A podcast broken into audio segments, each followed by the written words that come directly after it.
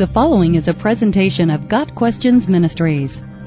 What is Palm Sunday? Palm Sunday is the day we celebrate the triumphal entry of Jesus into Jerusalem, one week before his resurrection. As Jesus entered the holy city, he neared the culmination of a long journey toward Golgotha. He had come to save the lost, and now was the time, this was the place, to secure that salvation. Palm Sunday marked the start of what is often called Passion Week, the final seven days of Jesus' earthly ministry. Palm Sunday was the beginning of the end of Jesus' work on earth.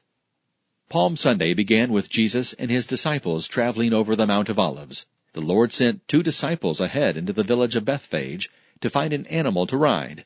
They found an unbroken colt of a donkey, just as Jesus had said they would. When they untied the colt, the owners began to question them. The disciples responded with the answer Jesus had provided, the Lord needs it. Amazingly, the owners were satisfied with that answer and let the disciples go. They brought the donkey to Jesus, threw their cloaks on the colt, and put Jesus on it. Luke 19 verse 35. As Jesus ascended toward Jerusalem, a large multitude gathered around him.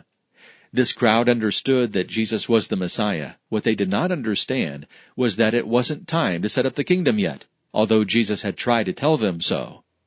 The crowd's actions along the road give rise to the name Palm Sunday. A very large crowd spread their cloaks on the road, while others cut branches from the trees and spread them on the road. Matthew 21 verse 8. In strewing their cloaks on the road, the people were giving Jesus the royal treatment. King Jehu was given similar honor at his coronation. 2 Kings 9 verse 13. John records the detail that the branches they cut were from palm trees. In John 12 verse 13. On that first Palm Sunday, the people also honored Jesus verbally. The crowds that went ahead of him and those that followed shouted, Hosanna to the Son of David.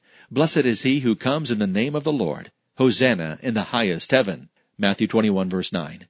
In their praise of Jesus, the Jewish crowds were quoting Psalm 118 verses 25 and 26, an acknowledged prophecy of the Christ. The allusion to a messianic psalm drew resentment from the religious leaders present. Some of the Pharisees in the crowd said to Jesus, Teacher, rebuke your disciples. Luke 19 verse 39.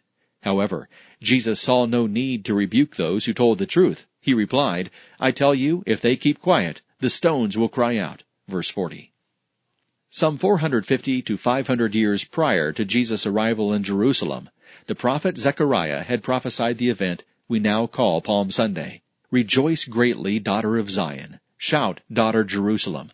See your king comes to you, righteous and victorious, lowly and riding on a donkey, on a colt, the foal of a donkey. Zechariah 9 verse 9. The prophecy was fulfilled in every particular, and it was indeed a time of rejoicing as Jerusalem welcomed their king. Unfortunately, the celebration was not to last. The crowds looked for a Messiah who would rescue them politically and free them nationally. But Jesus had come to save them spiritually. First things first, and mankind's primary need is spiritual, not political, cultural, or national salvation. Even as the coatless multitudes waved the palm branches and shouted for joy, they missed the true reason for Jesus' presence. They could neither see nor understand the cross. That's why, as Jesus approached Jerusalem and saw the city, he wept over it and said, If you, even you, had known on this day what would bring you peace, but now it is hidden from your eyes. The days will come upon you when your enemies will not leave one stone on another, because you did not recognize the time of God's coming to you.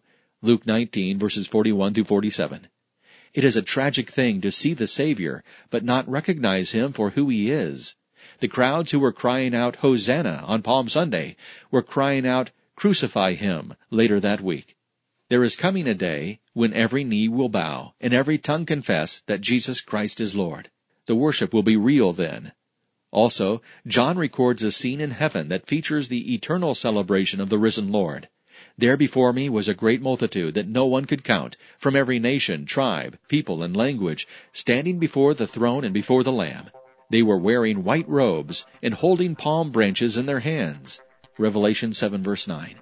These palm bearing saints will shout, Salvation belongs to our God who sits on the throne and to the Lamb. Verse 10.